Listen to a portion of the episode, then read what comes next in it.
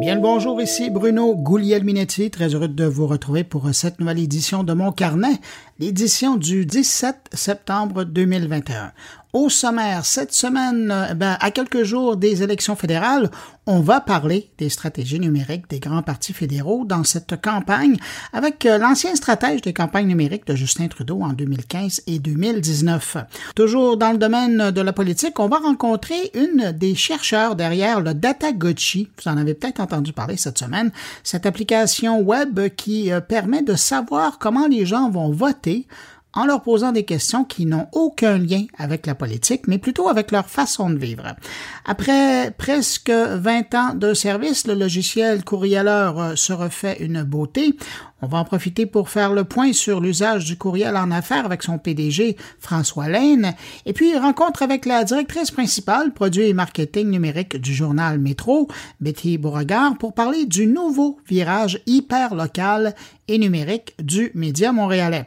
Alors voilà pour euh, les invités euh, cette semaine. Et puis du côté de mes collègues, Thierry Weber revient sur la grande présentation d'Apple cette semaine.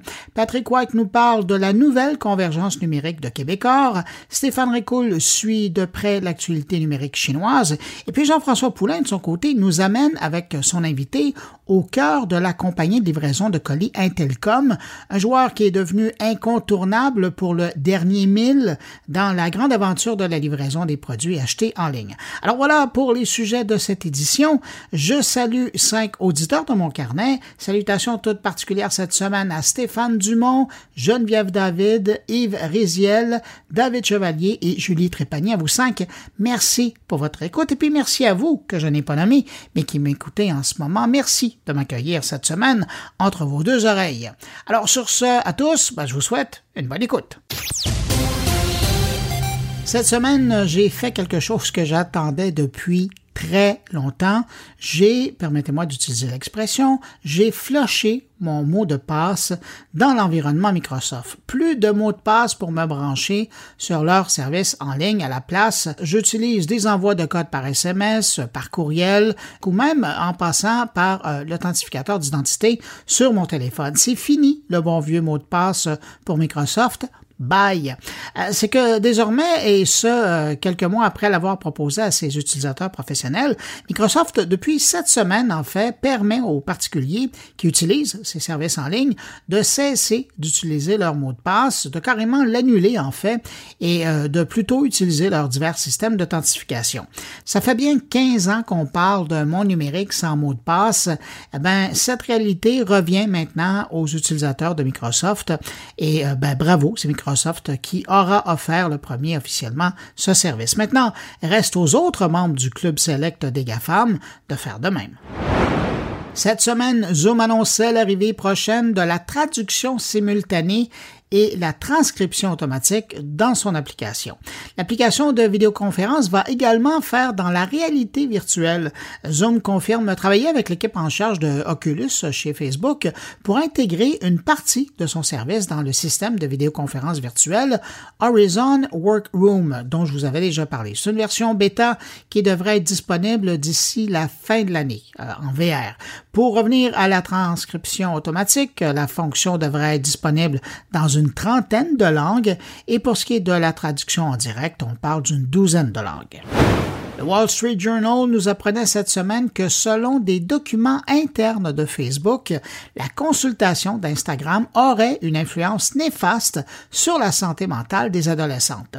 Selon le Wall Street Journal, Facebook conduit depuis trois ans des études sur l'impact de son application Instagram sur des millions de jeunes utilisateurs et le résultat semble confirmer celui qu'on retrouve dans la plupart des études sur le sujet, soit les méfaits d'une utilisation intensive d'Instagram sur la santé du public adolescent. Selon les recherches internes de Facebook, des travaux menés par des chercheurs, des sociologues et des euh, scientifiques des données, un tiers des adolescentes disent que lorsqu'elles se sentent mal dans leur corps, ben, ce sentiment empire en allant sur Instagram. Avec un tiers des adolescentes touchées par ce mal-être, on est bien loin du discours officiel de Facebook qui se force à minimiser les effets néfastes et toxiques sur l'équilibre mental de ses presque 1,4 milliard d'utilisateurs actifs mensuellement sur Instagram. On pensait que les bottins téléphoniques étaient chose du passé. Ben, imaginez-vous que ça revient, mais pas sous forme d'un gros bottin papier. Non, c'est WhatsApp qui euh, les fait revivre sous forme numérique. WhatsApp vient de lancer ce qu'on pourrait comparer à un annuaire téléphonique pour son service. Mais bon, rassurez-vous, pour le moment, le bottin WhatsApp est disponible uniquement pour les utilisateurs d'une seule ville dans le monde. D'ailleurs, c'est Mark Zuckerberg lui-même qui a annoncé l'arrivée du service sur son compte Facebook en disant essentiellement que WhatsApp construisait les pages jaunes modernes qui serviraient à trouver et contacter des entreprises locales directement dans l'application WhatsApp. C'est à Sao Paulo, au Brésil, que le premier bottin est lancé et Facebook espère reprendre le concept ailleurs si ça fonctionne bien en cette fin de campagne électorale fédérale qui euh, se termine dimanche, lundi, je vous le rappelle, hein, c'est jour de vote au Canada, j'avais le goût de revenir sur la campagne en ligne, une campagne qui a été rapide et qui a permis aux différents partis de s'illustrer en quelque sorte dans leur façon d'utiliser le numérique, pas seulement les réseaux sociaux, parce que je pense aux libéraux notamment qui y sont allés d'une opération de robot conversationnel en texto, et puis aux néo-démocrates qui ont réussi à se faire une petite île euh, dans le jeu Animal Crossing, comme Joe Biden l'avait fait l'an dernier aux présidentielles américaines. Pour parler des stratégies numériques des grands partis fédéraux dans cette campagne, on va aller rejoindre mon ami Sébastien Fassier, aujourd'hui vice-président au cabinet de relations publiques TAC, mais anciennement, dans une autre vie, on va dire, stratège des campagnes numériques de Justin Trudeau en 2015 et 2019. Bonjour Sébastien Fassier. Bonjour Monsieur Minetti. Sébastien, comment tu regardes ça, cette dernière campagne électorale? Est-ce que les, les partis, en général, ont fait bon usage de l'Internet et des réseaux sociaux? Oui, Bruno, je pense que les partis euh, ont fait un bon usage. Ils ont, ce que j'ai pu constater, c'est qu'il y a un usage assez différencié et qui correspond à des, évidemment des stratégies qui sont différentes, mais qui correspondent aussi à des objectifs qui sont différents. Donc, et cette année, euh, c'est particulier. Cette élection aussi. On sent vraiment ben qu'ils ont trouvé leur plateforme. Oui, ben, il, y a, plusieurs facteurs. Il y a, évidemment le resserrement du cadre réglementaire qui a fait en sorte que, par exemple, même euh, jusqu'à récemment, on pouvait faire de la publicité euh, politique sur Twitter, par exemple, ça n'est plus possible. Évidemment, Google s'est retiré de l'échiquier politique il y a déjà quelques années, au moment des nouvelles, euh, de l'imposition des nouvelles règles. Donc, en gros, finalement, euh, il reste euh, Facebook, euh, Instagram. Et au niveau des plateformes sociales, c'est relativement limité à ça pour l'instant. Donc, ça aussi, ça aussi, ça change la donne en termes de, en termes de stratégie. Quoique les néo-démocrates ont quand même investi TikTok de façon importante. Oui, absolument. De mon point de vue, c'est un investissement à long terme compte tenu des traits démographiques de cette plateforme-là au Canada, je suis pas sûr qu'il y ait beaucoup d'électeurs de 18 ans et plus euh, encore là-dessus. Il y en a, mais euh, je pense que c'est aussi un positionnement de se mettre sur cette plateforme-là en disant qu'on est innovateur, qu'on fait les choses un peu différemment, etc. Je ne sais pas si tu te rappelles, en 2015, euh, l'équipe avec laquelle j'étais, on avait fait le premier euh, Facebook Live d'un chef politique, d'un chef de parti politique au monde.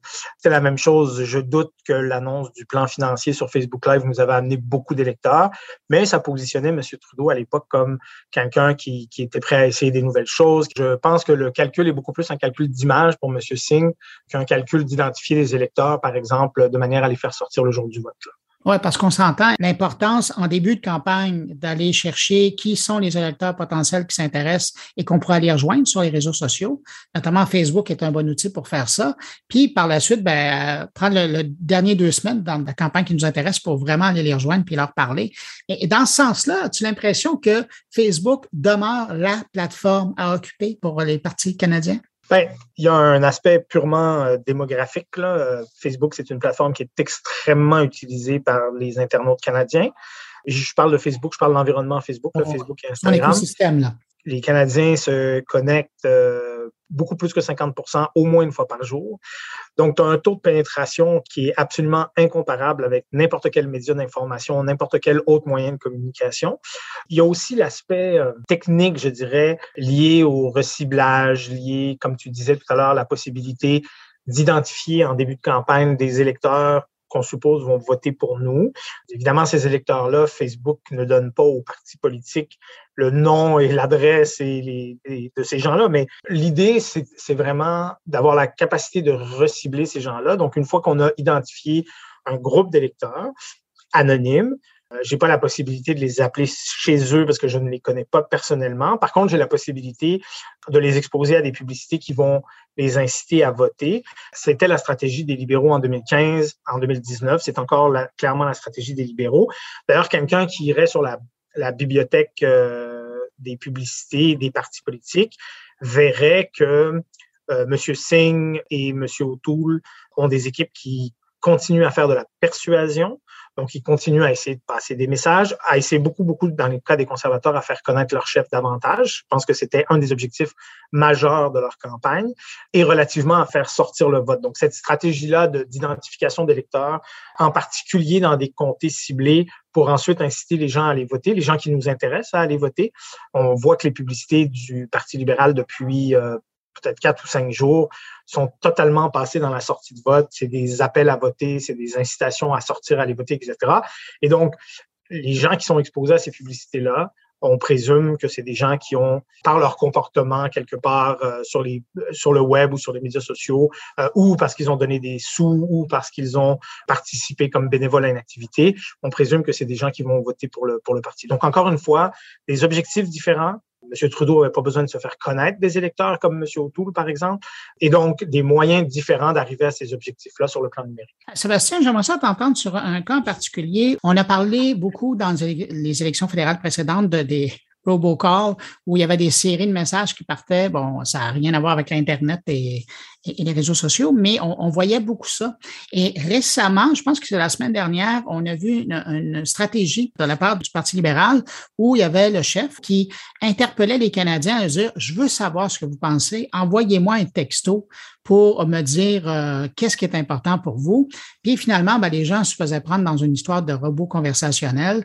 Ça, à ma connaissance, c'est une des premières fois où on voit une, opération aussi bien organisée. Évidemment, ben, ça permet d'avoir les contacts directs des gens qui sont intéressés par nous. As-tu l'impression que c'est le genre de truc qui va se revoir dans d'autres campagnes?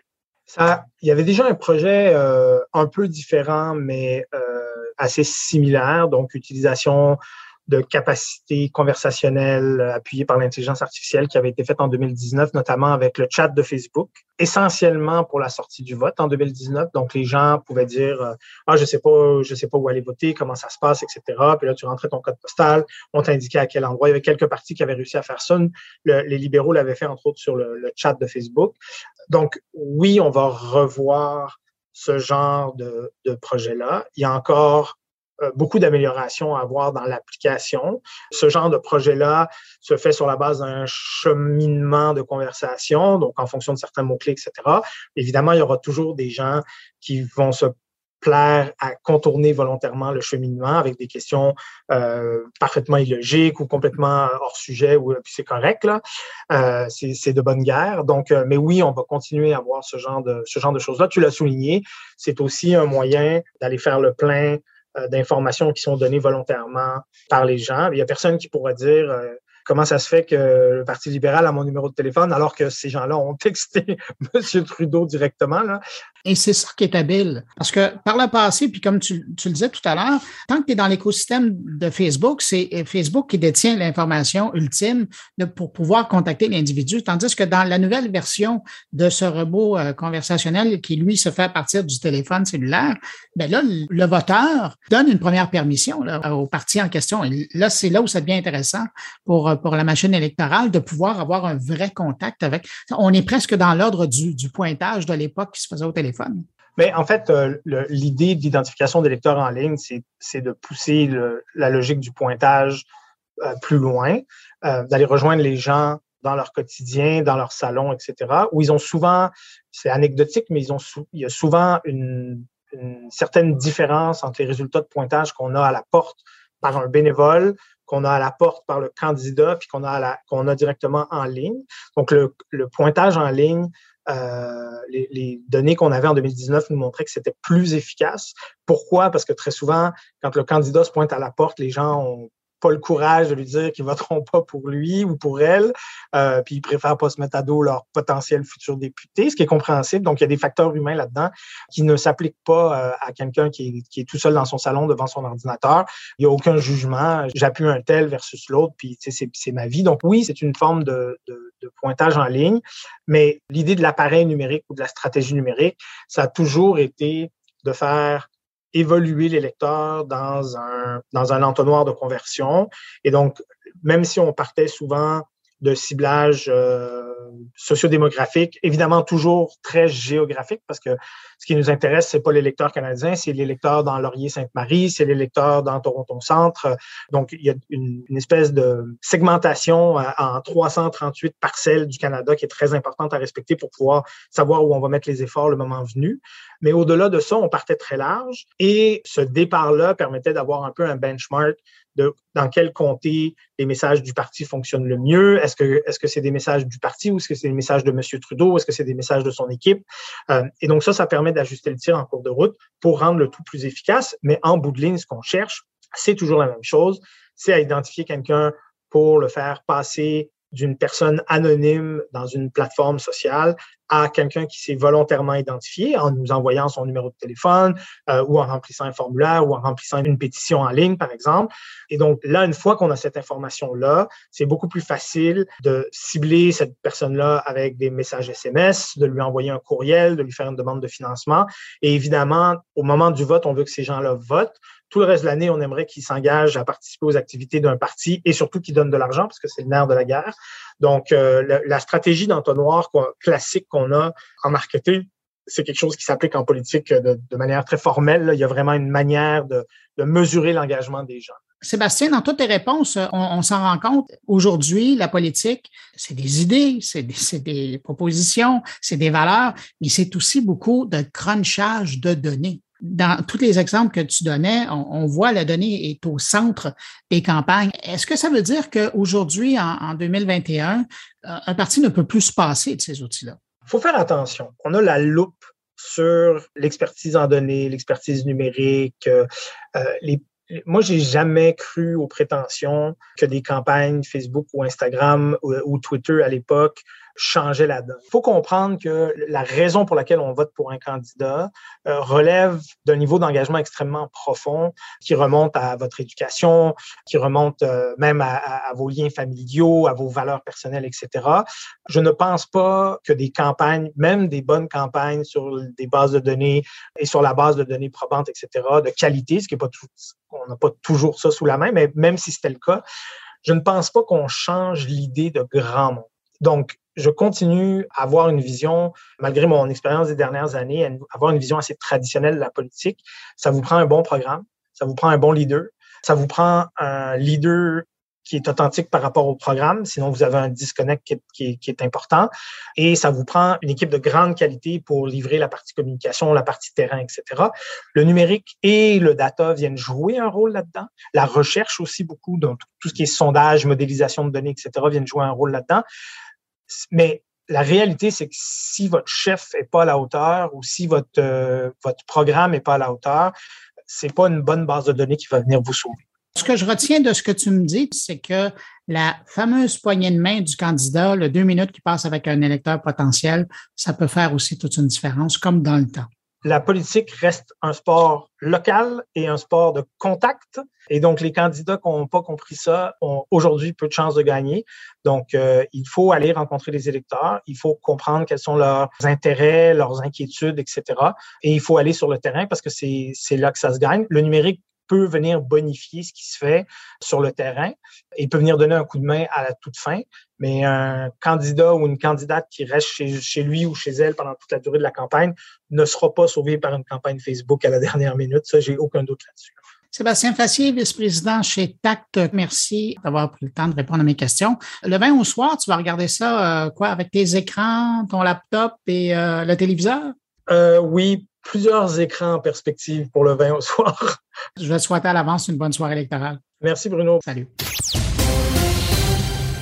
On reste sur le thème des élections, mais cette fois, on va parler d'un projet de recherche mis en place par la chaire de leadership en enseignement des sciences sociales numériques de l'Université Laval, qui a lancé dernièrement une application web qui permet de savoir comment les gens vont voter en leur posant des questions qui n'ont aucun lien avec la politique, mais plutôt avec leur façon de vivre.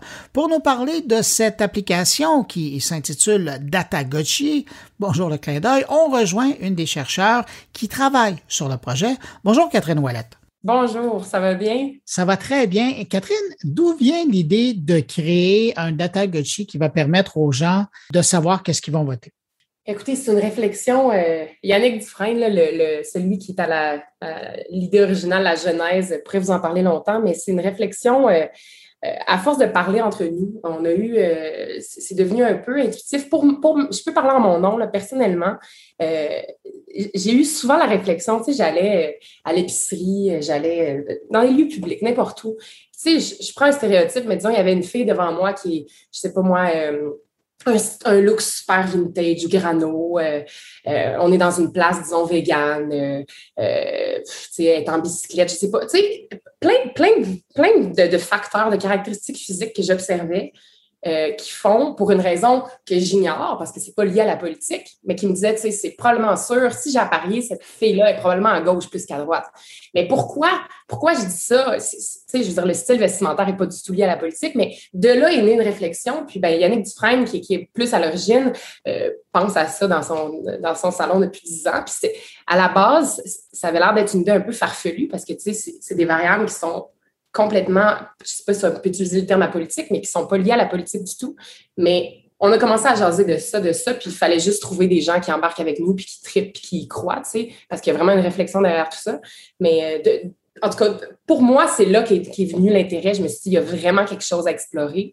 Puis c'est en même temps, on a remarqué un intérêt grandissant aux États-Unis pour ce type de questions-là. il y a un livre qui, est apparu, je pense, en 2018 sur, euh, qui s'appelle le Prius ou Pick-up, puis déterminer, euh, essayer de prédire le vote à partir du fait que les gens ont une, Prius ou un Pick-up.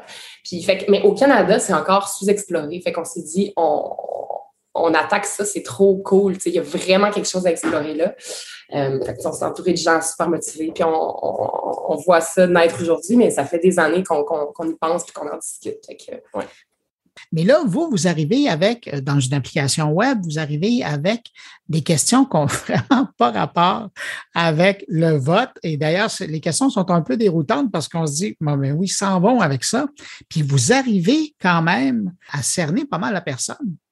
Oui, euh, on est, on est, ben, c'est sûr qu'on a fait beaucoup de tests derrière, mais tu sais, l'idée, c'est justement, on, est presque content que ce soit un peu déroutant parce qu'on veut provoquer justement une réflexion sur, ben, voyons comment ça se fait, pourquoi à partir de, de questions qui ont l'air pas anodines, mais justement qui sont, qui, qui, font appel à, des, à tout sauf la politique, qu'on arrive à ça. Puis après ça, nos modèles, on peut en discuter, il y a une marge d'erreur, puis c'est probabilistique, évidemment, on se trompe aussi, puis c'est normal. Mais l'idée, tu sais, comment, comment ça se peut, entre autres, c'est vraiment parce que, euh, c'est un des postulats derrière Datagotchi, c'est que ces variables-là euh, sont pas, puis ça, on le répète souvent parce que c'est important que les gens comprennent que euh, c'est pas le fait de boire un café ou de ne pas boire de café ou d'être vegan ou de faire du vélo. Il n'y a pas un lien direct entre ça et le vote, évidemment, mais c'est des marqueurs, des indicateurs de variables plus latentes. Après ça, les gens peuvent voter en fonction de euh, la classe sociale, en fonction de valeur, en fonction de l'image du chef. il y a des variables qui sont plus profondes, mais c'est juste que ces, ces, variables-là qu'on appelle, nous, entre nous, des marqueurs de socialisation, nous disent quelque chose de plus profond sur nous-mêmes. Mais on, veut vraiment provoquer une réflexion sur ces données-là parce que c'est des données qu'on génère souvent chaque jour. C'est des traces. C'est sûr que si je, vais au Tim Hortons, bon, c'est peut-être pas sur le web, c'est peut-être pas une trace numérique, mais euh, par contre, euh, quand je me promène sur Facebook, ce que je regarde, on laisse des traces numériques. Puis ces traces numériques-là, ça parle de nos habitudes de vie, puis c'est souvent utilisé en politique active. Fait que nous, on, on est presque content que ce soit déroutant parce qu'on veut dire, écoutez, c'est vrai que c'est pas lié à la politique, mais ça parle de vous. Ça en dit plus que ce que vous pensez.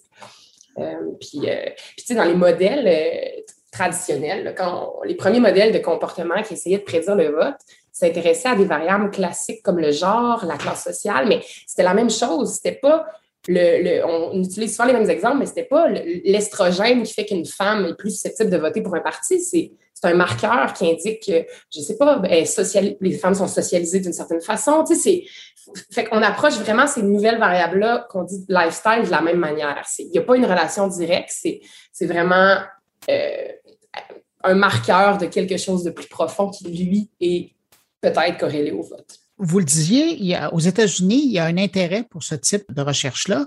Euh, au Canada, c'est plutôt nouveau. Avez-vous l'impression que vous êtes en train de développer des nouvelles clés d'analyse pour les stratèges politiques canadiens, puis au passage québécois?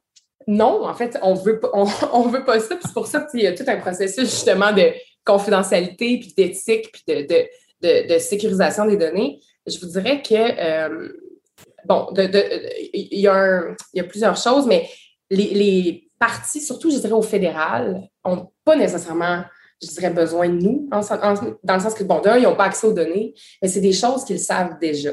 Euh, nous, il y a vraiment un, aspect de... On veut comprendre, il y a un aspect évidemment scientifique, mais on veut sensibiliser l'utilisateur. Euh, mais les, les, stratèges, en ce moment, je pense par exemple au, Parti conservateur, euh, quand le, Parti conservateur s'est fusionné, euh, notamment avec l'Alliance canadienne, ben, l'Alliance canadienne avait déjà une base de données, puis le Parti conservateur, quand il a fusionné, a, récupéré cette base de données-là qui s'appelait Sims, qui s'appelle probablement encore Sims en fait, puis qui avait déjà des données sur euh, le type de café qu'on boit. Les, les, gens à l'époque, je dis à l'époque, ça fait 15 ans à peu près, faisaient du porte-à-porte pour les conservateurs. Puis s'il y avait des jouets d'enfants dans le salon, ils notaient. S'il y avait un autocollant NASCAR c'est des courses d'auto, ça n'a pas rapport, mais déjà, il y a 15 ans, il y avait cette réflexion-là, ils notaient. Fait que, tu sais, je pense pas qu'ils ont besoin de, Puis surtout, eux, ils ont des données beaucoup plus granulaires. Tu sais, là, nous, quand même, on est au Québec, on n'a pas d'informations, on n'y va pas par région, on n'y va pas de façon euh, par circonscription. Les stratèges, c'est la même logique, c'est vraiment... Ils utilisent ce genre de variables-là, mais ils ont quand même euh, des, des, variables qui sont beaucoup plus géolocalisées. on n'est pas, pas là, puis, parce que eux, ben, ce qui est important aussi, c'est de savoir délimiter, OK, ben, peut-être que mes gens aiment, les gens aiment mieux euh, le Tim Horton, mais je n'irai pas là si c'est une circonscription qui est gagnée à l'avance. Je vais aller dans des champs de bataille, des circonscriptions qui sont euh, qui je suis proche de perdre ou de gagner. Fait qu'il y a un aspect de géolocalisation qui est important pour les stratèges. Puis nous, je veux dire, nos données, c'est ça, je pense, pense pas que c'est d'intérêt pour eux. De toute façon, ils n'y auraient jamais accès. Il faudrait qu'ils lisent nos articles scientifiques, je sais pas pour faire ça. Là. Alors que nous, c'est vraiment plus, euh, c'est ça, on veut mieux comprendre la relation, euh, euh, mais on veut aussi surtout donner aux citoyens un outil qui est, quand même intuitif, même s'il y a des modèles un peu plus complexes en arrière avec lesquels il peut jouer. Puis, vraiment, justement, provoquer une réflexion sur la richesse de ces données-là. Puis, tu sais, faut pas devenir cynique, puis il y, a du bon à ça, mais c'est quand même, il faut être alerte du danger, c'est peut-être un peu fort comme terme, mais je dirais du, risque potentiel de ces données-là qu'on peut des fois partager de façon complètement inconsciente, euh, puis qui sont récupérées à des fins plus stratégiques. Fait que nous, c'est vraiment plus, euh, c'est plus ça notre, notre objectif. Là.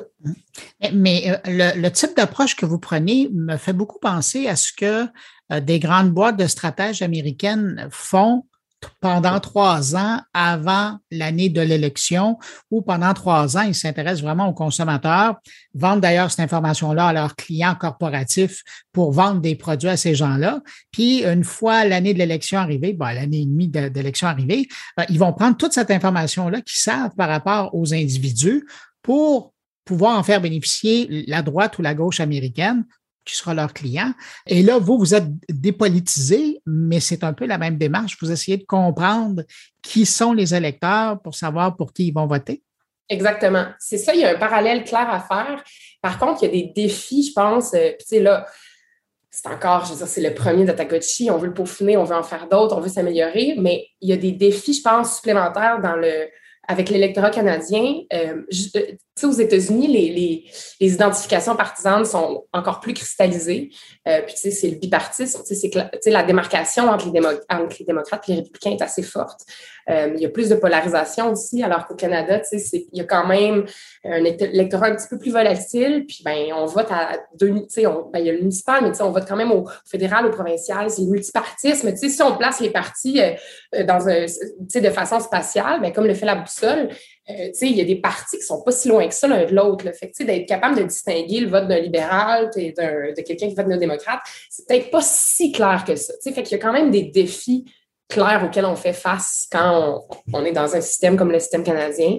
Euh, puis je veux dire, c'est c'est des défis en même temps, c'est stimulant. Là, puis, euh, c'est pour ça, justement, que les, prédictions qu'on émet avec Datagochi, il y a une marge d'erreur, puis on, est hyper content parce que ça marche plus que ce qu'on pensait. On, on, a eu, je pense, 24 000 utilisateurs hier, 13 000 questionnaires complétés. Un bel échantillonnage un bel échantillonnage. Fait que, ça, ça va nous permettre de. on n'a pas encore, il faut prendre le temps d'extraire les données puis de raffiner nos modèles. Puis si on veut faire ça comme d'ici euh, vendredi, puisque les élections sont lundi, mais déjà, notre, notre là, je ne veux pas parler trop vite, mais notre, notre euh, objectif, euh, notre postulat, c'est que après ces données-là, les prédictions vont être encore meilleures parce que ben, l'algorithme, c'est un gros mot, intelligence artificielle, c'est pas si complexe que ça, ce qui se passe en arrière, mais il va quand même apprendre, il va s'améliorer.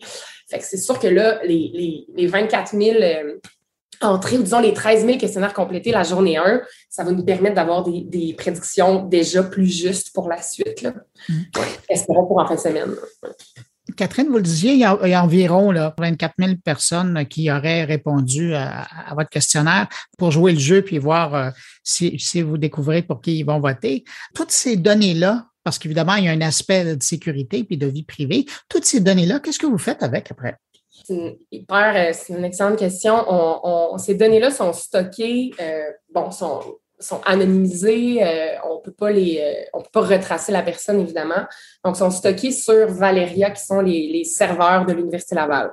Effectivement, il y a tout un, un, processus, ça a été, euh, c'est fondamental, mais ça a été douloureux, je pense. Là, je peux dire ça comme ça. Le processus éthique a été très long, s'assurer justement que les données sont stockées de façon sécuritaire. Euh, donc, c'est ça. C'est stocké sur Valeria, le serveur de l'Université Laval. Puis, bien, évidemment, avec l'éthique, on a un contrat, puis il y a deux, trois chercheurs qui ont un accès aux données euh, seulement. Puis ensuite, euh, ben, puis même eux, évidemment, ne peuvent pas retracer les répondants. Là. Euh, mais entre nous, ça, ça, va être un usage qui est exclusivement scientifique. bon, moi, j'utilise ça dans le cadre de ma thèse de doctorat, la réflexion scientifique à l'extérieur, mais derrière Datagotchi, mais c'est sûr que ça va être principalement des, des, conférences et des exercices de vulgarisation, probablement des publications scientifiques. Euh, donc, ça, c'est vraiment l'utilisation qu'on fait des données. Euh, puis on espère, euh, je, m'en vais un peu ailleurs, mais ça me fait penser, on, est aussi en discussion avec Civix, qui est un, organisme de bienfaisance là, qui essaie de justement promouvoir l'engagement des jeunes citoyens. puis, tu sais, les données des jeunes de 18 ans et moins, on ne les collecte pas à des fins éthiques, mais ils peuvent quand même bénéficier de la même expérience que les autres utilisateurs. On est en discussion avec Civix justement pour essayer d'amener cette, euh, d'adapter Datagotchi pour en faire un outil éducatif dans les classes. Donc, euh, tu sais, permettre justement aux jeunes de, jouer avec ça, puis peut-être même des capsules de vulgarisation pour qu'ils comprennent des termes un peu plus lourds, euh, sais, liés à l'analyse statistique. Qu'en tout cas, c'est pas fait, mais vraiment, c'est, vers là qu'on s'en va. c'est faire la promotion auprès d'un jeune public, c'est quelque chose qu'on, souhaite aussi. Fait que, ouais. Vous allez me dire qu'il est probablement encore tôt, mais il faut que je vous pose la question. De vos discussions que vous aviez au départ, avant d'entamer le projet, à où vous en êtes rendu aujourd'hui avec la participation que vous avez, la réaction que vous suscitez? Est-ce que ça vient valider que vous aviez euh, un, bon instinct puis vous aviez une bonne idée de vous lancer là-dedans? Ouf! je vais. Euh, disons, euh, moi, je pense que oui. Euh, en toute humilité, mais c'est sûr que je suis peut-être biaisée parce que c'est un projet en lequel je crois depuis le début, mais on est hyper content, euh, un peu surpris aussi de que ça, marche autant dès le début. Euh, puis après ça, c'est sûr qu'il y a des critiques, là, on ne peut pas plaire à tout le monde, mais en général, on est satisfait. je pense que le, un pari qui est bon, c'est de, d'aller dans des formes de sondage qui sont plus ludiques, moins conventionnelles. Tu sais, c'est pas désuet. Je veux dire, il y en a encore des sondages conventionnels, mais tu sais, le, l'ère numérique nous offre vraiment des, possibilités de collecter des données de façon diverse. Donc, en offrant quelque chose de, ludique puis d'éducatif qui ne fait pas juste collecter, mais qui redonne à l'utilisateur, euh, je pense que ça marche bien. Fait que je pense que le, de miser sur quelque chose de ludique, euh, ça, peut, ça peut aider. Puis on, a même un des, un des chercheurs aussi derrière Datagotchi, Sébastien Tremblay, qui est en, psycho, euh, travaille sur la ludification, puis comment des fois le fait d'avoir, là, c'est plus lui l'expert, mais on, veut pousser ça aussi, comment le fait de, de, de, comment le fait de, générer l'apprentissage dans un format ludique peut aider à la rétention de l'information? Donc, le fait de s'amuser, puis là, je pense particulièrement aux jeunes, peut-être que le fait de s'amuser aide à retenir euh, puis à apprendre à mémoriser. Ça, c'est des trucs qu'on veut explorer. Mais je pense que le pari d'y aller avec un format cool, tu sais, puis qui rappelle justement le Datagochi marche. Puis c'est sûr que ça nous donne, euh, tu sais, on a déjà des discussions pour amener Datagochi plus loin. On veut le raffiner pour d'autres élections. On aimerait ça aller en santé, en psycho. Simon Coulombe, qui est à la base de Datagochi aussi, se spécialise sur le bien-être. Donc, là, on prédit le vote. Éventuellement, on aimerait ça prédire le bien-être, la santé mentale, prédire d'autres d'autres comportements, d'autres attitudes. On n'est pas là encore, mais tu sais, c'est, on, est content que ça marche parce qu'on veut vraiment euh, améliorer Datagotchi puis essayer de le décliner dans d'autres disciplines. Et que vous allez être occupé pour longtemps, vous. Euh, Catherine Ouellette, une des chercheurs qui travaille euh, sur ce projet de Datagotchi, qui est une initiative de la chaire de leadership en enseignement des sciences sociales numériques de l'Université Laval. Merci beaucoup. Merci beaucoup. C'était agréable de vous parler.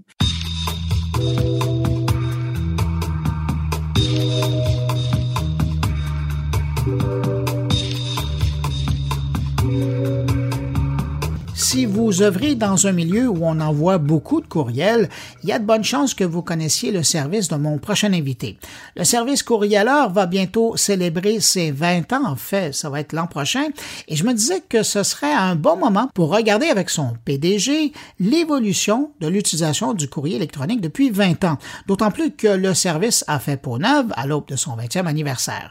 Au bout du fil, on rejoint François Laine, PDG de Courrieleur. Bonjour François Laine. Bonjour Bruno. François, ça fait, puis là vous me corrigez si je me trompe, ça fait au moins 20 ans que vous êtes euh, dans le courrier que je dirais commercial, le marketing. Euh, est-ce que vous trouvez que le courriel a bien évolué depuis le temps? Oui, de plus en plus, les gens, euh, les, les, marketeurs tentent de plus en plus de cibler les communications, d'envoyer le bon message aux bonnes personnes au bon moment. Ça, c'est extrêmement positif. C'est de moins en moins des courriels de masse distribués sans égard des, des préférences des gens. Donc, il y a cette évolution-là qui se fait depuis, des années et qui fait qu'aujourd'hui, le courriel est toujours aussi pertinent. Mais l'environnement a aussi changé et euh, le courriel a dû garder sa, sa pertinence. Comment ça a changé en 20 ans? Bon, naturellement, depuis, depuis 20 ans, il y a, eu l'événement des, réseaux sociaux. Donc, les entreprises ont beaucoup plus de moyens de garder contact avec leurs clients, avec les gens qui sont importants pour eux. Bon, naturellement, le courriel doit un peu se positionner à travers tout ça. Un des grands avantages du courriel, c'est que lorsqu'on établit une relation de permission avec nos, membres, nos abonnés, ça nous appartient vraiment à nous et c'est nous qui en avons le contrôle. Par opposition, par exemple, aux likes qu'on peut compiler sur Facebook, euh, on a beau avoir une audience en, milliers de gens qui aiment notre page, mais le, lien qu'on a avec ces gens-là doit toujours passer à travers les algorithmes de Facebook, ce qui fait que la connexion n'est pas aussi directe. Puis les gens comme vous qui sont spécialisés dans ce domaine-là ont dû s'adapter aussi. Je parlais d'environnement, il y a celui dont vous mentionnez qui est en ligne, mais il y a aussi les lois. Les lois ont changé au Canada. Au Canada, mais aussi ailleurs dans le monde. Les communicants n'utilisent plus le courriel comme ils le faisaient il y a 20 ans. Ça aussi, vous, vous avez dû vous adapter là-dedans. Oui, oui, oui, tout à fait, tout à fait. Euh, euh, les pratiques euh, ont été beaucoup améliorées. Il y a différents intervenants là-dedans. Il y a naturellement toutes les, législations qui, passent des lois dans le but de, réglementer toutes ces dynamiques-là, mais il y a aussi toutes les, dynamiques qu'il y a en, entre l'expéditeur et, et le, les compagnies qui reçoivent ça, c'est-à-dire les, les Gmail, les Hotmail, qui, eux, travaillent pour s'assurer que les courriels que leurs clients reçoivent, leurs utilisateurs reçoivent, soient des courriels soient attendus d'eux, ce soit des courriels de qualité et que leur réputation à eux euh, est basée sur leur capacité aussi de, filtrer tout ce qui pourrait être pourriel aussi. Donc, nécessairement, ça force tout le monde à, travailler de manière plus éthique et, vraiment focuser sur les permissions puis la qualité de la relation qu'ils entretiennent avec leur audience. Est-ce que je me trompe ou dans les dernières années, j'ai comme senti un regain pour le courriel au niveau de la conversation avec le client? Euh, je pense que oui. Oh, oui, tout à fait. Le courriel, euh, c'est un peu spécialisé, si on veut. Historiquement, il y avait les courriels marketing de masse. Euh, puis là, il y a tout ce qui est automatisation. Donc, c'est vraiment de, programmer des courriels de manière à ce que les gens le reçoivent au moment où c'est vraiment pertinent pour eux. Les capacités de personnalisation sont aussi améliorées avec le temps. Tout ce qui est courriel transactionnel, euh, suite à des achats, par exemple. Donc, tout ça maintenant, c'est plus, plus le courriel, c'est vraiment pour nous, c'est toutes les différentes manières d'adresser, d'adresser le courriel pour que ça demeure, ça demeure vraiment pertinent pour les gens qui, qui le reçoivent, et que ça, ça, ça, génère des interactions de qualité avec l'expéditeur aussi. Là. François Laine, je disais quand je, je, vous présentais euh, que vous êtes le PDG de Courrieleur. Quand on dit que Courrieleur, c'est le MailChimp québécois, comment vous prenez ça? Bon, avec, avec beaucoup d'humilité, là, MailChimp, euh, j'ai vu passer aux dernières nouvelles euh, valuation de 10 milliards de dollars. Donc, euh, j'ai, j'ai pas. Euh, je, je, je, peux difficilement me comparer à ça, mais la, comparaison fait plaisir. C'est une, entreprise qui a, qui, a, qui a, bien réussi euh, puis qui a un beau produit, donc euh, que je respecte énormément.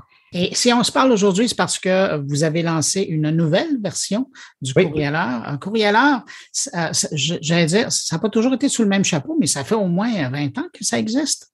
Oui, à peu près 20 ans, presque 20 ans. C'est autour de 2002. Ouais. Euh, ça a vraiment été lancé comme euh, à l'origine, j'avais des besoins pour moi-même d'envoyer des courriels, puis, c'est en, en bidouillant ça moi-même à l'époque, jusqu'à ce que je réalise que qu'il y avait un intérêt euh, dans le marché local pour avoir une plateforme en français, avec un service à clientèle en français, ce qui n'était pas vraiment possible ou très, très peu disponible à l'époque. Donc, donc c'est comme ça que Courrieleur, la, la marque un peu, est, démarrée autour de 2002.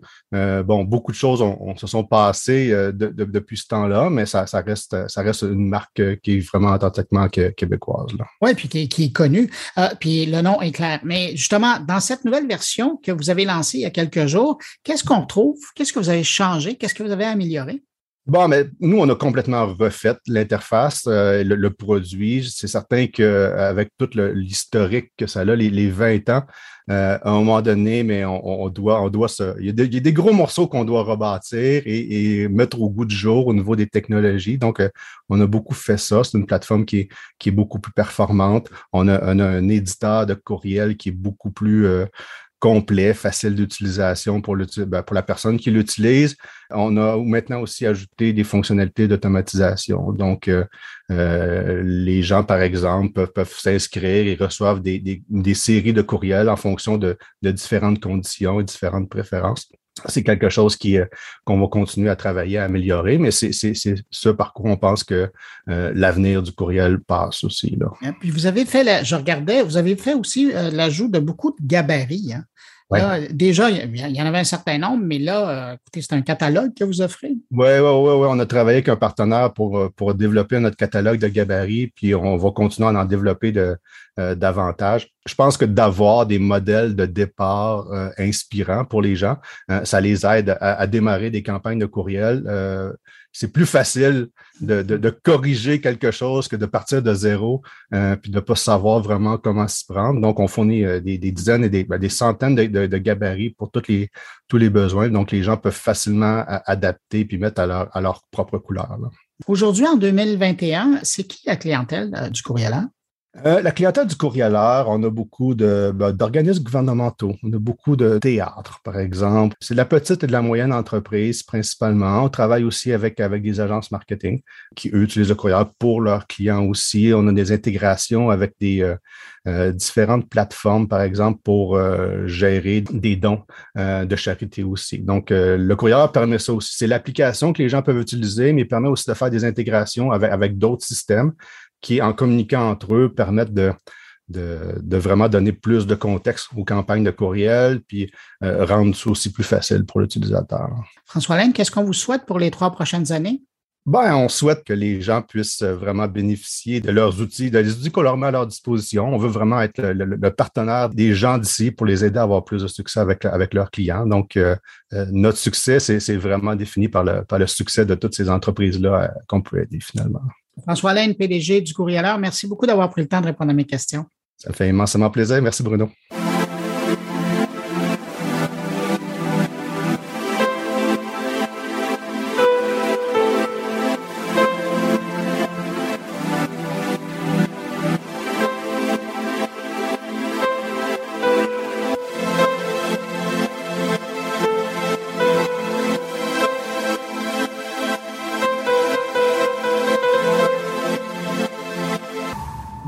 De nouveautés chez les médias cette semaine. J'en retiens deux. Ben, D'abord, la nouvelle plateforme numérique de Québecor, dont Patrick White va nous parler dans quelques minutes, la plateforme Cube, mais également ce virage à 180 degrés du quotidien métro qui déploie en ligne une nouvelle approche, on pourrait dire une nouvelle stratégie pour se positionner comme un média hyper local montréalais. Pour nous expliquer cette nouvelle approche et ce que ça signifie concrètement pour ses lecteurs, on va parler avec euh, Betty Beauregard, la directrice principale produit et marketing numérique en charge de cette nouvelle offensive du journal Métro. Bonjour Betty Beauregard. Bonjour Bruno. Madame Beauregard, euh, le journal Métro fait un virage je dirais quoi, à 180 degrés, avec parallèlement à tout le contenu qu'on lui connaît déjà en version papier, euh, décide de, débarquer avec euh, toute son armada d'informations, mais euh, sur le monde numérique, donc disponible en application et aussi en version web. Qu'est-ce que c'est au juste cette nouvelle approche pour le journal Métro? Les mots sont, bien choisis, un virage à 180 degrés. je vais faire une histoire brève. Pourquoi Métro voulait changer? Déjà à l'époque, ben, Métro a 20 ans et on veut s'assurer d'être là encore 20 ans. Alors, euh, c'est notre ambition. Pour ça, l'entreprise a, débuté euh, un processus de, remue-ménage à l'interne afin de faire évoluer ses produits et de faire une transformation numérique. Alors, des séances de brainstorm est ressorti des grandes idées. Et j'ai fait un plan stratégique numérique je porte le chapeau euh, numérique là-bas. Puis nos, constats, c'est assez clair, le portrait qui se dresse est très précis. Alors, notre site rejoint principalement des gens qui ont moins de 40 ans. Premier constat, euh, notre site web, journalmetro.com, puis 62% du trafic provenait de plateformes mobiles. Alors déjà, on avait une, première idée, un premier portrait extrêmement clair. 62% du trafic et du contenu est consommé en mobile, 26% en desktop, et un, mince 9-10% euh, dans les tablettes. Et euh, les contenus les plus populaires, ben, ce sont des nouvelles locales, hyper locales. En ayant ces trois constats-là, euh, ben, pour moi, ça a été quand même facile d'établir ben, des priorités de développement, puis de définir un peu le quoi. que c'était clair, je devais parler au moins de 35 ans. puis pour ça, regardant ce qu'on avait à l'époque, je devais trouver une façon d'établir une nouvelle ligne éditoriale, euh, changer l'identité visuelle et offrir le contenu dans des plateformes qui plaisent à cette cible-là. Puis bien sûr, créer de l'engagement. ça a été le, portrait. Je dis je, mais je devrais toujours dire on. Ça a été vraiment un effort concerté de la direction de métro et j'ai été euh, supportée tout le long dans, tout ce processus-là et euh, c'était vraiment passionnant. On a fait le choix chez Métro de produire des, euh, contenus euh, de nouvelles 100% locales parce que euh, notre, notre vie, je demeure à Montréal, ben, se passe dans notre quartier. La majorité de notre temps, on, est dans notre quartier, on consomme autour de nous, on, on visite les marchands, on jase avec les citoyens. Fait que notre spécialité chez Métro, c'est vraiment de dénicher les nouvelles entreprises, les activités, les événements, les citoyens qui font bouger les quartiers de Montréal. Alors, on se ressent, on s'assure de couvrir euh, ce contenu-là très local, puis de le valoriser. Le valoriser dans différentes plateformes et euh, qui plaisent aux... J'utilise le mot milléniaux, mais bon, 40 moins, 35 moins, de là euh, est arrivé, je pense, le chemin naturel vers l'application. Alors, tous les grands médias ont une application mobile. Métro en avait pas. Métro devait se doter d'une application mobile. Fait que l'on s'est dit, ben, allons-y, euh, on développe euh, l'appli Métro, l'appli Métro qui a été lancée. Je veux dire d'abord qu'elle est simple, elle est accessible, propose l'actu, la culture et tout le reste. Et l'élément euh, différenciateur qui est intéressant dans l'appli Métro, c'est la géolocalisation et comment qu'on associe le contenu à cette géolocalisation-là. Alors, on a un petit lien local. Parce que quand euh, vous parlez de local, c'est vraiment local, parce que c'est un peu la force que vous avez. C'est-à-dire que oui, vous êtes montréalais, mais vous êtes aussi dans tous les arrondissements de Montréal. Et donc, ça vous permet vraiment d'aller offrir de l'information très nichée. Mais moi, je veux revenir sur un aspect de ce que je voyais dans l'application. On sent une inspiration, on sent une signature qui fait très, euh, au niveau du format de la vidéo, de l'infographie, qui fait très TikTok, qui fait très real. J'ai l'impression que vous employez les mêmes codes qu'on retrouve sur cette plateforme-là, mais dans votre plateforme. C'est un peu vrai. Je dois, je dois dire que c'est vrai. on, on, a fait des tests pour produire des vidéos à la verticale. En fait, ça, c'est une demande de la directrice au contenu numérique euh, qui dit Betty, elle dit oh, on est toujours sur notre téléphone, pourquoi on ne publierait pas des contenus à la verticale? Et on a fait des tests, puis on trouvait que ça vivait bien. Je dois avouer qu'on les a fait en amont, même sur le site Web, et on a décidé de les faire vivre de cette façon-là, euh, dans l'appli aussi. Mais pour l'équipe de production, ça veut dire aussi ben, je ne dirais pas réapprendre à travailler, là, parce qu'on on, tourne le, média, mais il faut s'adapter à ça. Au, niveau des reportages, des images qu'on prend, des photos qu'on prend, là, il faut vraiment travailler euh, d'une autre façon. Ben, s'adapter, mais on a la chance, on a une équipe de journalistes à l'interne. Alors, on a 40 journalistes accrédités et la moyenne d'âge de la salle de rédac, c'est 31 ans. Donc, ils sont habitués de prendre des photos à verticale, des vidéos en, ben, en fait, c'est un peu naturel, là. Il faut, leur donner ça. Et euh, il y en a plusieurs là, qui ont levé la main pour dire Hey, moi, j'ai le goût de faire de la vidéo comme ça. Puis ils ont tous un super téléphone. Euh, fait partout où ils vont en reportage, mais ça devient un naturel. Alors, on a, on a cette grande chance-là. Vous auriez pu faire le choix, on le voit ça à travers la planète, là, des médias qu'on a d'abord connus dans papier, ben, il y en a d'ailleurs un gros joueur, la presse, pour ne pas le nommer. Donc, des gros médias qu'on a connus dans le papier, qui par la suite sont passés euh, au numérique et ont délaissé le papier. Vous, vous avez fait le choix de demeurer dans le papier tout en étant très présent et adapté au public de 2021. Donc, vous êtes numérique et vous êtes papier. Ça, c'est un choix stratégique, ça? Écoutez, moi, je peux prêcher pour ma paroisse parce que je ne suis, je suis une pure numérique.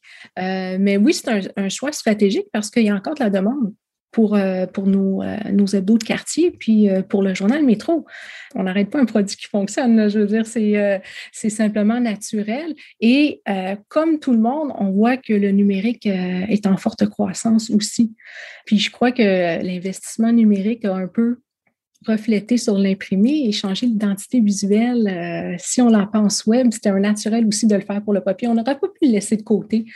Il est trop tôt pour nous. C'est encore très fort, puis c'est bien présent. Là. Euh. Intéressant. Je, je garde en tête, il est trop tôt pour nous. Betty Beauregard, directrice principale produit marketing numérique chez euh, Métro Média. Ben, j'invite les gens qui nous écoutent à aller télécharger l'application Journal Métro, autant sur iOS que sur euh, Apple.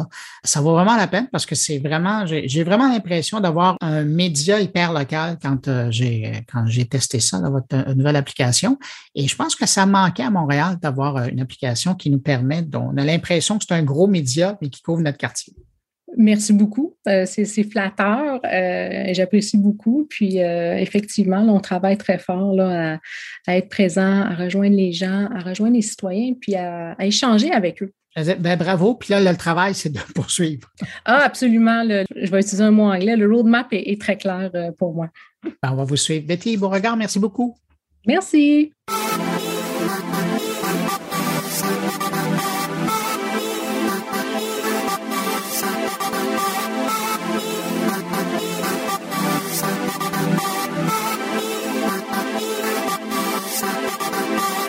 Place à mes collaborateurs maintenant et on commence euh, avec Thierry Weber qui cette semaine revient sur les annonces du géant Apple et ses nouveaux produits. Bonjour Bruno, bonjour les auditeurs de mon carnet. Dans cette euh, chronique euh, qui m'est donnée d'animer, j'avais très envie de vous parler de la dernière keynote de, chez Apple. Alors j'imagine bien que ce n'est pas passé inaperçu, et peut-être beaucoup d'entre vous ont déjà pu assister ou regarder ou revisionner effectivement euh, cette soirée, en tout cas ici pour l'Europe c'est le soir, euh, présenté par Apple. Euh, je vais un petit peu parler des, des produits euh, pour pouvoir ben, partager avec vous mon, mon, ressenti par rapport à la sortie eh bien, de ce nouvel iPhone, l'iPhone 13 et l'iPhone 13 euh, Pro. Mais avant ça, je voulais euh, faire un petit commentaire, une sorte de, point de vue de ce qu'il s'est passé pour cette présentation qui s'est exclusivement tenue euh, en live. Et oui, à l'image de Facebook, de Google, et bien aussi chez Apple, on demande aux collaborateurs de pas tout de suite revenir au bureau, de pas tout de suite côtoyer les, les collègues, dans les lieux de travail et puis de plutôt opter pour le télétravail. Et je dois dire que cette crise, cette pandémie a quelque chose de bon pour l'organisation des événements. Alors, je suis pas en train de me réjouir qu'il y ait un, virus qui court comme ça autour de la planète, non, non, mais plutôt de voir la cause à effet, les changements qui se sont opérés sur la façon de travailler. Alors, on va, on va pas ici parler du, télétravail, mais du côté événementiel qui doit se réinventer. Avec cette nouvelle euh, conférence, cette nouvelle présentation de nouveaux produits, Apple continue à innover, continue à eh bien marquer le coup euh, malgré effectivement l'absence de, public, tout en proposant un programme bah, qui tient la route. Euh, étant moi-même organisateur d'événements, je dois avouer que j'ai été quand même impressionné. Alors pourquoi? Ben parce que effectivement, même si c'est pas du vrai live, ben il faut pas, faut pas se mentir. Ce sont des séquences qui ont probablement été tournées, qui ont été assemblées. Les passages de plat entre chaque présentateur font que tout reste fluide. Mais je dois reconnaître que l'ensemble tient la route. Euh, on voit effectivement les différents intervenants apparaître dans des lieux, que ce soit à l'extérieur ou à l'intérieur du, du circle toujours en mouvement, avec des mouvements de caméra, euh, des mises en scène qui restent euh, ben, dynamiques, même si ce sont que des personnes qui parlent devant des écrans, très beaux d'ailleurs au demeurant. Et on retrouve euh, très souvent Tim Cook dans l'auditoire principal pour eh bien venir de temps en temps ponctuer de sa prestance cette transmission en live qui a connu un vif succès la mise en scène, le tournage, euh, la dynamique des prises de vue et surtout la qualité des écrans font que en fait on se retrouve eh bien à eh bien passer un bon moment, je dois reconnaître, et puis à se demander au sortir de, cette projection, de ce faux live, de se dire mais est-ce que ça serait pas plus simple de tout le temps faire comme ça au lieu d'accueillir du public? J'ai déjà la réponse, mais c'est vrai que ça amène toujours cette question qui est très très intéressante, c'est de savoir si effectivement tous ces événements ne devaient pas de toute façon se réinventer. Alors je vous l'ai dit, je vais pas vous parler uniquement du déroulé de la soirée, mais aussi du produit, des produits. En l'occurrence ici, un nouvel iPhone. Et en fait, le sentiment qui, qui ressort de cette présentation, c'est que on vend, on présente, on, on met en avant les avantages d'un nouvel appareil photo et d'une nouvelle caméra. Et oui, l'iPhone laisse quasiment complètement sa place aux nouvelles fonctionnalités que propose euh, l'iPhone 13 pour ce qui est de ses capacités à prendre de belles photos, de faire de la vidéo. Je dois reconnaître qu'effectivement, avoir un appareil tel que l'iPhone qui fait carrément du Apple ProRes ce fameux codec qui est cher à tous les vidéastes professionnels qu'on peut d'ailleurs retrouver sur d'autres types de caméras, eh bien c'est quand même un grand tournant. Euh, le traitement après coup, post euh, après euh, après prise de vue des, des, images, que ce soit des photos ou des vidéos, laisse aussi pas mal de possibilités quant à la retouche ou retravail de, de, des contenus. Avec cette présentation, on a le sentiment qu'on ne parle plus du tout d'un smartphone, qu'on parle plus du tout d'un écosystème d'applications, même si effectivement on survole un peu la chose, mais l'accent est clairement mis précisément sur l'appareil photo, l'appareil vidéo, la technologie des objectifs qui viennent eh bien renforcer les possibilités qu'offre cet appareil, mais aussi la puce, et eh oui, le processeur sur lequel un gros gros un gros gros coup de projecteur est mis effectivement euh, sur euh, sur cette euh, sur ce nouveau modèle. Et ses, ses possibilités de, de calcul.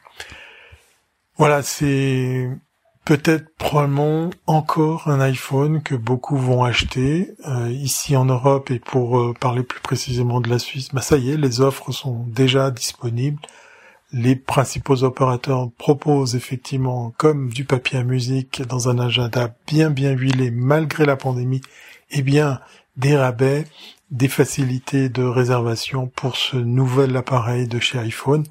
En fait, je devrais arrêter de dire un iPhone ou un smartphone, mais plutôt, ben, effectivement, d'une caméra ou d'un appareil photo survitaminé. Et vous, allez-vous aussi craquer pour ce nouveau modèle? La question reste ouverte. Allez, d'ici là, portez-vous bien et je vous dis à très bientôt si c'est pas avant.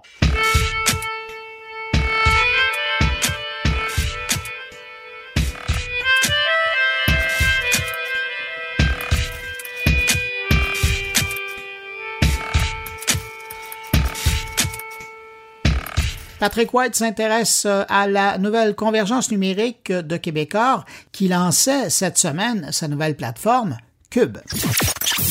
Alors, je vous parle cette semaine de Québecor qui a lancé sa nouvelle plateforme de convergence de ses contenus.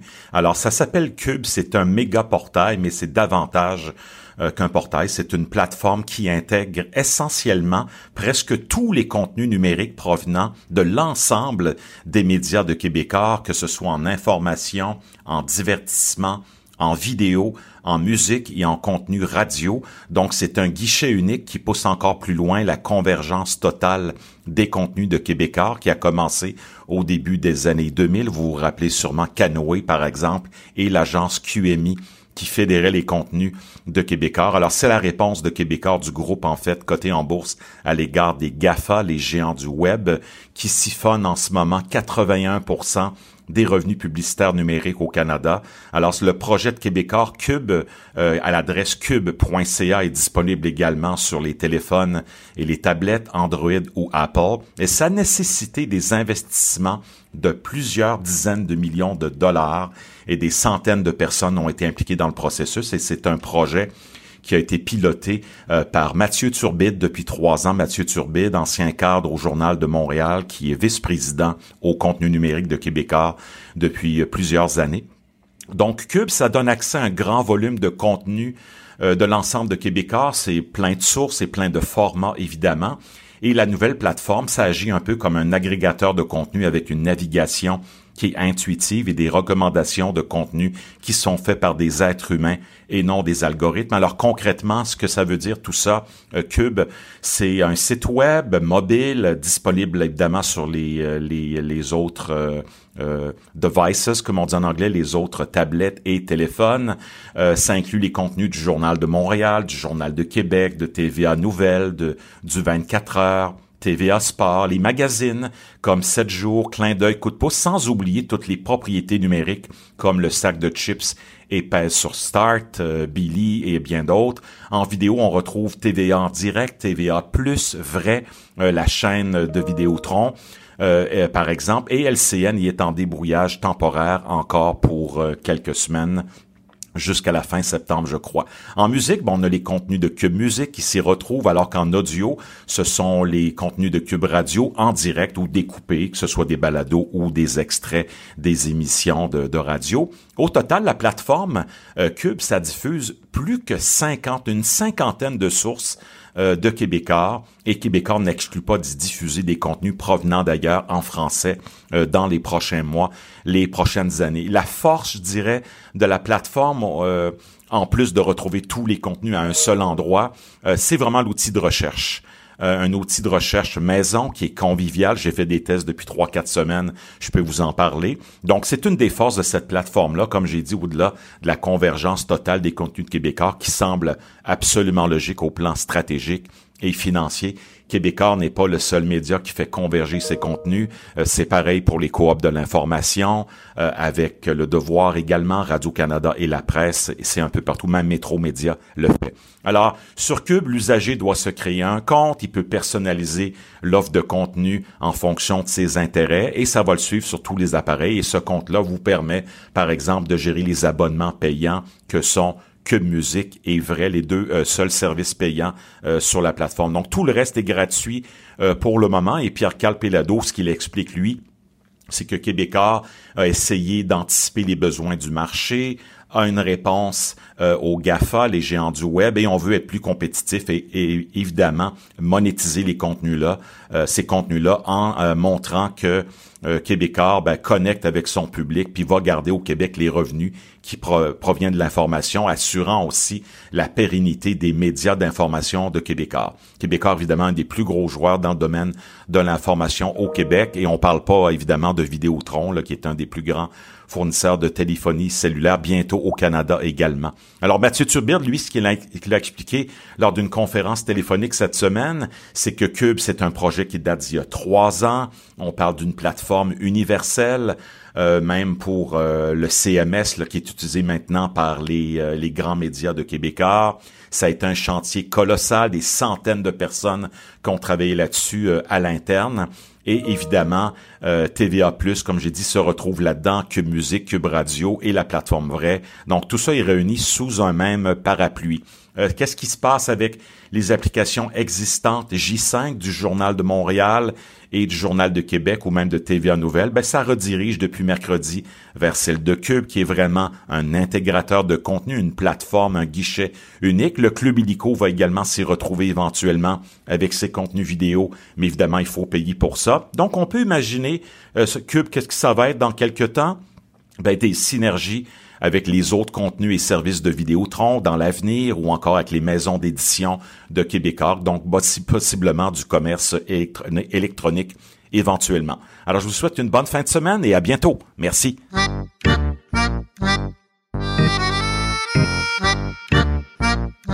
On va en Chine maintenant avec Stéphane Ricoul qui regarde de plus près les nouvelles règles mises en place par le gouvernement chinois qui impactent de façon importante le monde numérique du pays.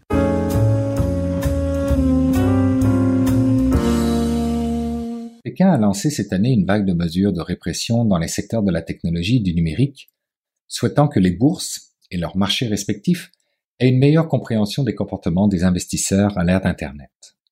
Cette répression réglementaire porte sur plusieurs volets pour un large éventail d'industries, allant des start-up aux entreprises vieilles de plusieurs décennies, faisant en sorte que leurs opérations se heurtent à un nouvel environnement totalement incertain.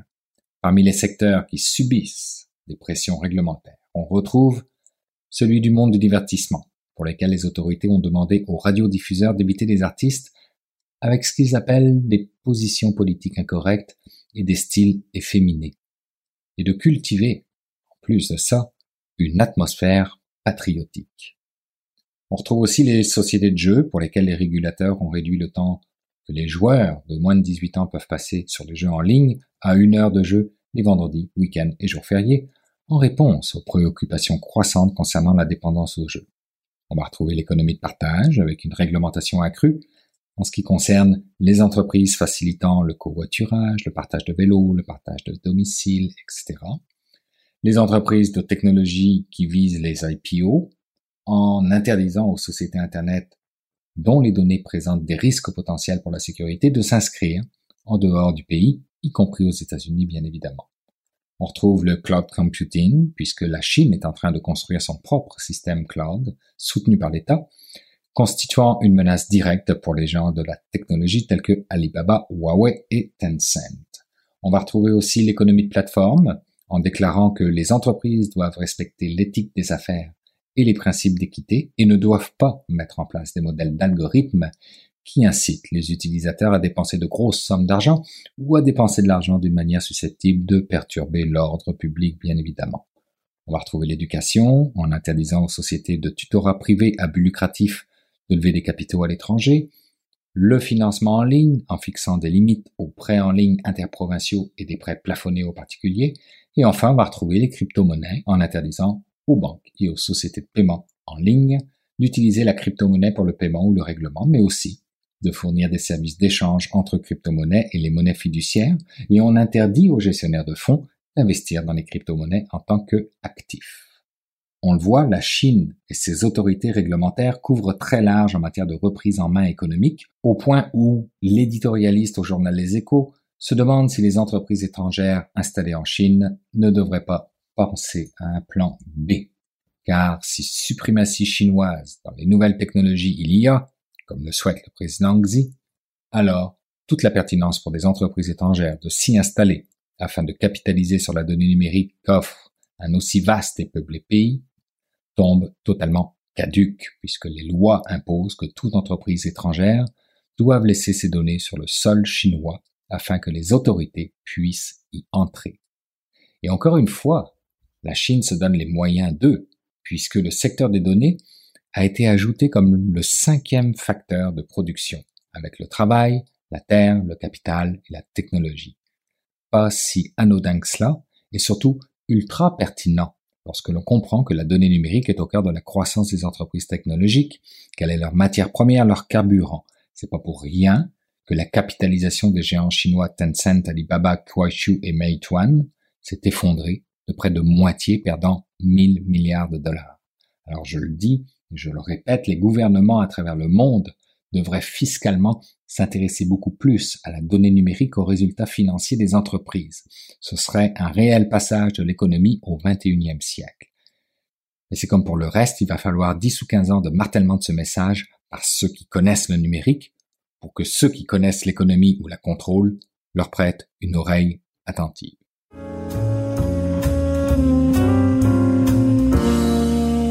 C'est maintenant le temps d'aller rejoindre mon ami Jean-François Poulain pour parler UX. Salut Jean-François. Bonjour Bruno. Jean-François, cette semaine, euh, tu nous parles d'une entreprise là, qui a euh, augmenté dans la dernière année et demie, qui euh, est devenue presque omniprésente dans nos vies. je parle de gens qui commandent, qui achètent en ligne parce qu'on voit leur petit camion un peu partout se promener dans les centres urbains. Je parle de l'entreprise Intelcom. Et donc, tu as rencontré un spécialiste du UX chez eux. Absolument. UX et marketing, j'ai trouvé ça intéressant parce que justement, ils allient les deux. Hein. C'est un département qui est CX, UX et marketing. Donc, pour eux, le, le, le, fait d'avoir bien défini à qui ils parlent, soit ben, nous, les, les, gens qui recevons les paquets, aux personnes qui l'envoient, donc les, les, détaillants et autres, et aussi euh, aux entreprises qui, euh, aux sous-entreprises ou sous-traitants qui travaillent pour eux, qui ont les flottes de camions, qui font les livraisons. Donc, tout ça, pour eux, c'est un ensemble. Puis, ben, c'est pour ça que je voulais parler avec eux, parce que ça donne, ça donne la couleur un peu de ce que ça donne quand une entreprise mise là-dessus, font des parcours, euh, des parcours euh, des utilisateurs, puis qui les définissent bien comme ça. Ça a l'air anodin, mais c'est pas encore tout le monde qui le font bien. Euh, beaucoup disent connaître à qui ils parlent, mais peu prennent la, prennent la peine ou prennent le temps de bien le définir. C'est vraiment super important, surtout quand on est dans des créneaux spécialisés comme ça. Puis Intelcom sont en compétition contre des très, très gros joueurs.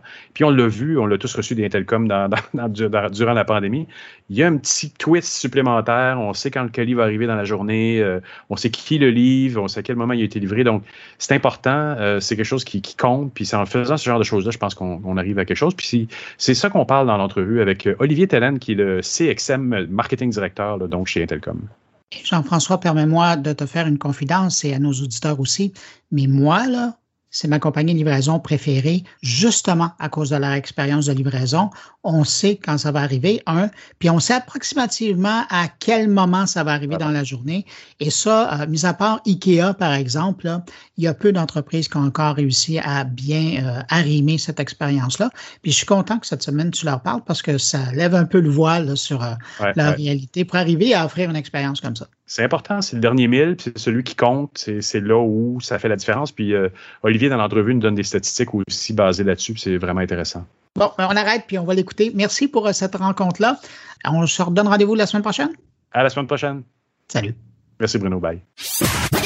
Salut Jean-François, mais la première des choses, je suis euh, chef de la direction du marketing chez Intelcom. Donc, mon équipe couvre pas non seulement le UX, couvre aussi l'expérience du consommateur, le marketing numérique, la marque et les technologies marketing. Donc, ça parle de CRM, par exemple, ou les plateformes de communication. On était une petite équipe il y a un an et demi. Quand je suis entré en fin 2019, on a vraiment énormément grandi dans l'équipe et on, on a créé beaucoup de spécialités. Vous y croyez vraiment? La relation avec l'utilisateur est importante. Oui, oui. Puis euh, utilisateur étant euh, trois cibles, je vais en reparler un petit peu plus tard, là, mais on a vraiment le consommateur au centre de nos activités, ainsi que le livreur et le client, bien sûr. Donc, je parle du, du détaillant. Puis les, les exécutifs sont les premiers qui sont vraiment convaincus à quel point l'expérience est importante. Ben, c'est ça. Puis si vous avez misé là-dessus, c'est qu'il y a une importance dans le monde de la livraison. Il y a, il y a, il y a une une énorme compétition, il y a des joueurs internationaux. E, est-ce que c'est un peu grâce justement à l'expérience utilisateur? Ça a-tu été une façon sciemment réfléchie de se démarquer dans un marché? Euh, oui, donc on est une entreprise dans un contexte, là, on est en technologie logistique. Donc on met vraiment l'expérience au cœur des décisions stratégiques pour bénéfice de toutes les parties prenantes. Donc on est, on se, on se considère pas nécessairement en transport, mais vraiment en technologie logistique. Donc ah il y a une relation très, très, euh, très, très près entre les investissements technologiques qu'on fait, les efforts qu'on fait, le talent qu'on engage, puis euh, les visées qu'on a. C'est quoi la différence donc entre le transport et la, la, la technologie logistique quand même? Ça marche bien. Je dois parler un petit peu du modèle d'affaires. Donc, dans le fait, on, on, est une entreprise, on est une entreprise en technologie logistique, c'est-à-dire les véhicules que vous voyez aux couleurs d'Intelcom, ce sont pas nos véhicules, ce sont des entrepreneurs indépendants de, livraison qui gèrent eux-mêmes leurs propres véhicules et leurs propres chauffeurs. Euh, Donc, principalement, nous, ce qu'on fournit, c'est les technologies pour euh, offrir des meilleures routes. Donc, l'assignation des routes, l'optimisation des routes, la l'application qu'ils utilisent, etc. C'est une technologie qu'on offre autant pour le consommateur, pour les livreurs et puis pour euh, les clients. Ah, c'est super intéressant. C'est un peu dans, dans une mouvance générale d'ubérisation de l'économie, finalement. Exactement. Donc, nous, on travaille avec des entrepreneurs de livraison qui, eux, ont des petites flottes de, de livreurs. Ah oui. c'est intéressant, vous parlez d'Uber et de Lyft. Tu sais, les, les Uber, les Lyft de ce monde offre une expérience très, très innovatrice, puis ça crée quand même une pression. Même chose pour l'industrie alimentaire. Là, on pense euh, à différentes marques euh, qui, qui livrent, qu'on peut voir, euh, euh, mettons, la géolocalisation du camion, puis ça crée vraiment de la pression et des attentes du consommateur envers nous en technologie logistique. Et, est-ce que tu as des bons euh, rétro-feedback justement des clients? Moi, en tout cas, je t'en donne un bon. J'ai aimé ce, ce, cette rétroaction-là que j'ai de savoir que j'ai tel livreur qui va venir me livrer aujourd'hui environ à telle heure parce que je suis en mesure de savoir, d'être en contrôle de, de, de, de ça. Est-ce que c'est une transparence qui est appréciée, ça, chez les clients? Absolument. Fait que Jean-François, en fait, le mot que nous, on utilise à l'interne, c'est la prévisibilité. Tout est là-dedans. Ah. Donc, vraiment, placer le consommateur en confiance quand il réalise son achat en, en sachant que la livraison va être une expérience agréable. Quand on parle de prévisibilité, on va parler de d'une courriel de notification de trois heures à l'avance, la preuve de photographie, la rapidité de livraison euh, à l'intérieur de 24 heures. à partir du moment où le colis arrive en station, il est normalement livré très, très rapidement. Puis les résultats de notre sondage montrent que l'appréciation, justement, de cette prévisibilité-là. Puis dans la prévisibilité, parlons-en aussi pour les pour par exemple les entrepreneurs indépendants de livraison, ce que ça veut dire, c'est la prévisibilité des, des routes qu'on va leur donner à titre d'exemple, ou des clients, la prévisibilité aussi au niveau de, de ce qu'on on leur donne comme euh, comme comme outil, euh, comme reporting, euh, satisfaction des sondages des sondages aussi consommateurs, etc. Qu'est-ce que ça a voulu dire pour Intelcom euh, euh, au niveau technologique? on en a parlé en début d'entrevue. C'est quand même assez costaud de dire on, on devient euh, une entreprise, mais on va se baser beaucoup sur les technologies pour être de plus en plus efficace, de plus en plus en mode prévisibilité. il faut il faut bien contrôler toutes les étapes du travail. Puis au niveau de la techno, est-ce qu'il y a un rattrapage technologique qui est arrivé à un moment donné? Euh, ben en fait, ils ont toujours été techno dès le départ. Ah euh, Ceci dit, oui, ceci dit, donc la mise en place euh, euh, des grandes équipes pour permettre de le faire, c'est fait tout récemment, effectivement. Donc pour répondre à ta question, c'est très, très costaud. Même le, le mot n'est pas assez grand. On a des dépendances sur des équipes, par exemple, de technologie logistique à l'interne, des dépendances sur, euh, par exemple, les opérations. Euh, puis sur mes propres équipes aussi de notre côté en termes de technologie marketing.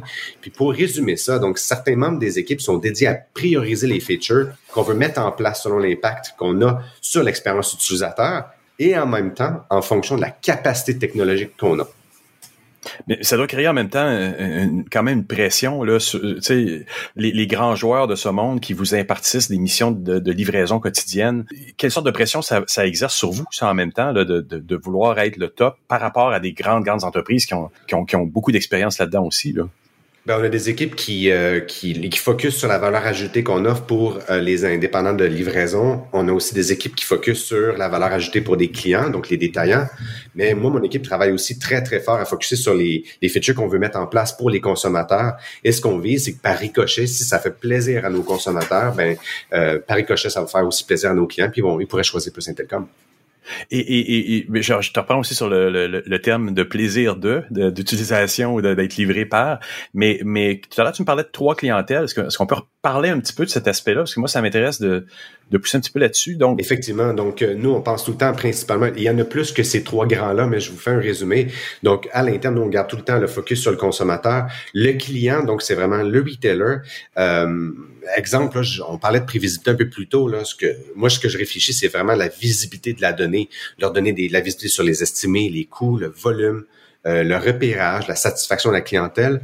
Et tantôt, on a parlé, bon, le thème qu'on utilise pour les livreurs, c'est les entrepreneurs indépendants de livraison. Donc, ce sont vraiment des, des indépendants. Et eux, nous, ce qu'on leur donne, c'est une technologie qu'eux peuvent utiliser.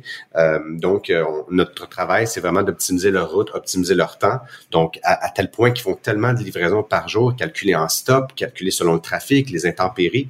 Puis, ce qu'on on ah cherche à faire, c'est vraiment de sauver le temps, sauver du temps pour que eux puissent réaliser les routes qu'ils ont besoin de réaliser. Quelle sorte de métaux vous avez en place pour pour être bien en contact avec ces trois ces trois clientèles là Vous testez euh, comment comment ça se passe? Souvent, on est en contact avec leur équipe de service à la clientèle pour avoir du rétrofeedback aussi. Euh. Malgré le fait que nous on utilise nos propres sondages où on a quand même plusieurs résultats, ben, une grande, un volume quand même assez important là, par jour en termes de feedback. Fait qu'on est quand même au diapason des, des, euh, des attentes de nos, de nos euh, clients. Si j'avais une entreprise là-dedans, ce petit dernier kilomètre-là, là, entre mon entreprise puis, euh, puis, puis, mon client, ben, il est critique. C'est quoi les paramètres qui rentrent en ligne de compte là, sur, sur ces, ben, desquels vous, vous tenez compte en fait? Ben, par exemple, c'est les attentes des consommateurs, les attentes du marché. Euh, une étude de Shopify démontre que, que 59 des consommateurs s'attendent à avoir une livraison gratuite. Première des choses. 37% d'eux sont frustrés quand il y a des délais. Puis 34% donc le tiers, euh, pensent qu'une livraison plus rapide rendrait le commerce en ligne plus agréable. Fait que quand même, on a une pression de rapidité et de gratuité. C'est ingrat en même temps parce que c'est la partie que les gens se disent ben gratuite, ça doit être facile, ça doit être transparent, ça doit être parfait. On oublie le produit, mais c'est mais c'est là aussi où si c'est pas bien fait, ça peut ruiner l'image d'un d'un retailer, un magasin qui fait de la livraison mais qui va pas chercher le bon partenaire. Ça paraît mal pour lui là, finalement. Effectivement, donc c'est pour ça qu'on fait le choix de déployer certains features en premier ou est-ce qu'on pense qu'il y a plus d'impact sur l'expérience du consommateur? Puis question question de département UX là aussi ou CX là, dans ton cas parce que c'est quand même plus large que juste du UX au niveau informatique. C'est plein de choses à mettre en place qui sont pas évidentes non plus là. Comment ça s'est passé? Ben, on parle d'une entreprise qui est quand même en très, très grande croissance, euh, qui a quand même beaucoup d'ambition, puis ça, ça a un certain rayonnement aussi. Fait que les, les jeunes travailleurs euh, et, et, ceux qui, ont, qui, ont, qui, peuvent, qui aimeraient mettre à contribution leurs skills, euh, leurs compétences envers une, compagnie qui est en croissance, ben, ils peuvent le faire. Donc, c'est un peu, c'est un peu comme ça. Puis évidemment, c'était pas évident dans la dernière année et demie, disons. Puis c'est pas, c'est, c'est un, c'est quelque chose d'intéressant en plus pour quelqu'un qui commence en carrière de UX dans un cadre comme euh, Intelcom, tu pas juste à travailler sur des interfaces, tu travailles sur un peu plus que ça. Ça a vraiment une, application concrète dans, dans, le monde physique. Exact. On travaille plus sur les technologies encore que des interfaces comme telles. C'est pour ça que, ben, c'est-à-dire qu'on fait plus référence aux journées, aux, aux features qu'on lance à un consommateur, à, à, des features à valeur ajoutée, plus qu'une interface comme telle. Mais ça veut dire qu'un UX chez vous, il va quasiment avoir aussi à regarder euh, comment une étiquette se pose sur le paquet, euh, comment le paquet est, est, est, manipulé par la suite jusque dans l'entrepôt, tout ça. Quand tu dis les journées, c'est ça littéralement dans votre cas. Là. Exact. Exact. Donc, dans notre cas, nous, on se rapproche un petit peu plus du tout ce qui est marketing consommateur euh, versus les opérations, mais en effet, donc, euh, par exemple, euh, la livraison du, du courriel. là, présentement, on a une notification de trois heures et on vise très, très fort à essayer de réduire le gap. Et de, tout est une question de prédictibilité, donc les équipes travaillent fort à pouvoir leverager la technologie et puis de réduire ce temps-là de manière à ce que le consommateur puisse savoir exactement le colis va être livré à quelle heure. Ah oui, fait qu'il y a donc vous vous mettez littéralement non seulement des ouais, non seulement des, des, rendements en tant que UX pour la satisfaction, mais le temps devient un facteur super important aussi.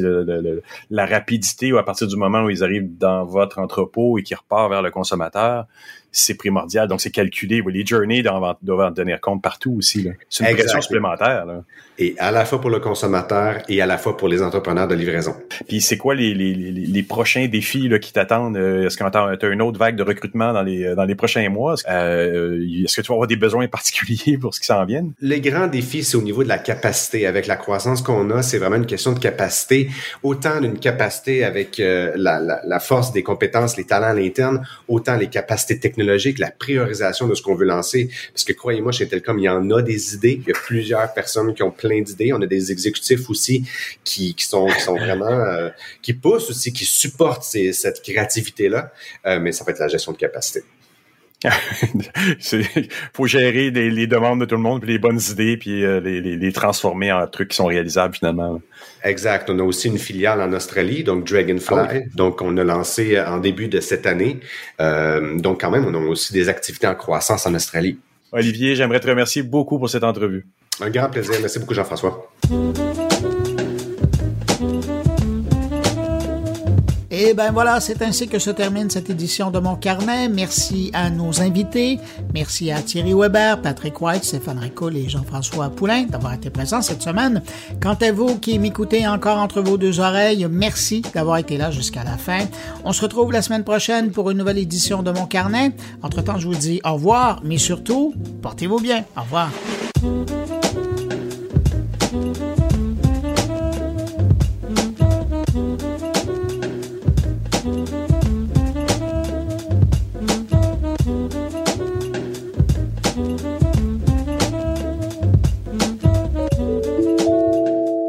Production goulielminetti.com